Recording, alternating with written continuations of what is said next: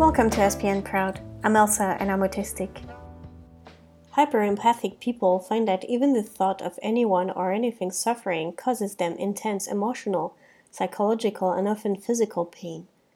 They can be highly sensitive to any changes in atmospheres, picking up on the slightest tension between people, and becoming more and more upset as they anticipate things escalating. Since processing these powerful feelings can be really hard for them, they often withdraw or go into meltdown over something that's perfectly valid to them, yet a complete mystery to those around them.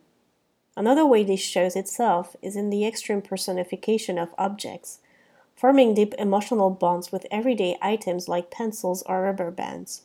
Autistic people can become extremely upset if they feel, for example, that a specific crayon or airbrush isn't being used as often as the others because it might be feeling left out.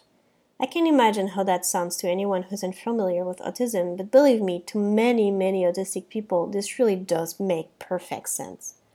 Thank you so much for listening and see you next time.